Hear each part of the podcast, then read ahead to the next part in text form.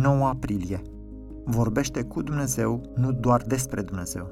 Chiar dacă ar fi să umblu prin valea umbrei morții, nu mă tem de niciun rău, căci Tu ești cu mine. Psalmul 23 cu 4. Forma în care este scris Psalmul 23 este instructivă.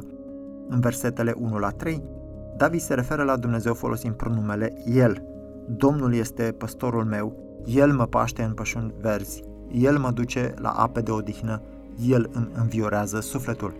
Apoi, în versetele 4 și 5, David se referă la Dumnezeu folosind pronumele Tu. Nu mă tem de niciun rău, căci Tu ești cu mine. Toiagul și nuiaua Ta mă mângâie. Tu îmi întinzi masa în fața potrivnicilor mei. Tu îmi ungi capul cu un de lemn.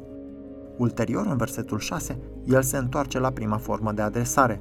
Voi locui în casa Domnului. Lecția pe care o putem învăța din această formă este că n-ar trebui să vorbim prea mult despre Dumnezeu fără a-i vorbi lui Dumnezeu. Orice creștin este cel puțin un teolog amator, adică o persoană care încearcă să înțeleagă caracterul și căile lui Dumnezeu și apoi să pună aceste lucruri în cuvinte.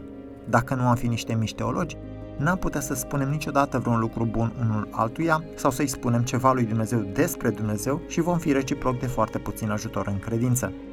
Dar ceea ce am învățat de la David din Psalmul 23 și din alți psalmi este că ar trebui să-mi împletesc teologia cu rugăciunea.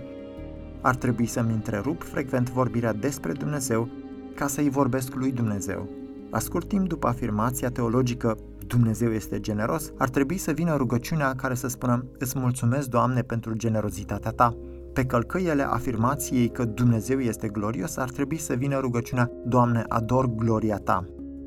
Așa trebuie să stea lucrurile dacă vrem să simțim prezența reală a lui Dumnezeu în inimile noastre, dincolo de a ne gândi la ea în mințile noastre și de a o descrie cu buzele noastre.